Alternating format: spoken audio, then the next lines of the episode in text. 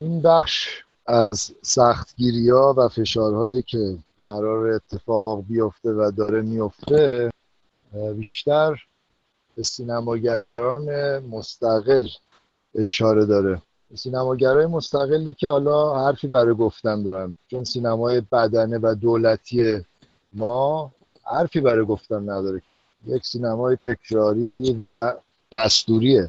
تأکید میکنم سینمای مستقل در همه جای دنیا کار خودش رو میکنه، چه دولت یا وزارتخونه ارشاد بخواد در واقع یک جوری تهدید آمیز یک عده‌ای رو ممنوع کار کنه و نگاه پادگانی داشته باشه به سینما، به خصوص سینما مستقل و که داره، در صورت اتفاقی نمیفته.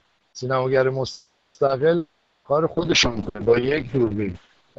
امروز دیگه دورانی رسیده که اصلا این داستانا به نظر من خنده داره.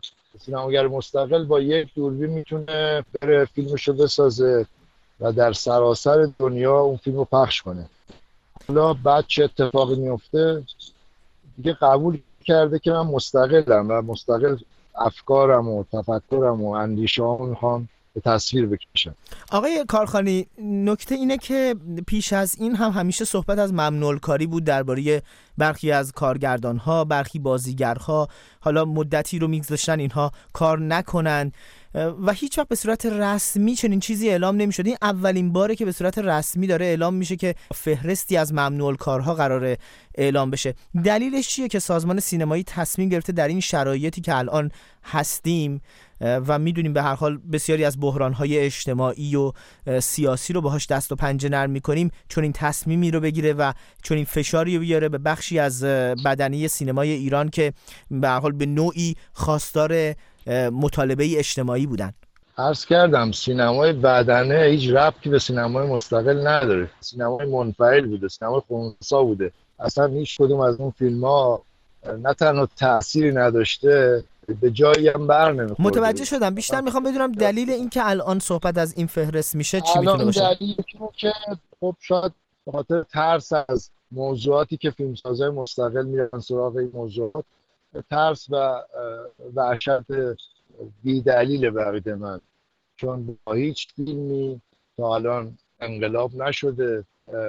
وقتی این حرکت‌ها شروع میشه در واقع یک نوع تهدید، یک نوع ترس به وجود آوردن در بین فیلمسازاست که یعنی حواستون باشه.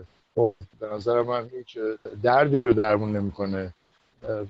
فیلمساز مستقل میره فیلمشون میسازه، حالا تهدیدش کنن، به زندان بندازن، هر بلایی سرش بیارن، و هر صورت یک گزینه پیدا میکنه که از اون طریق حرفشو بزنه با تصویر، با گوشی موبایل فیلمشو میسازه. یعنی به نظر شما این نمیتونه تأثیر بگذاره بر فعالیت سینماگران به طور کل؟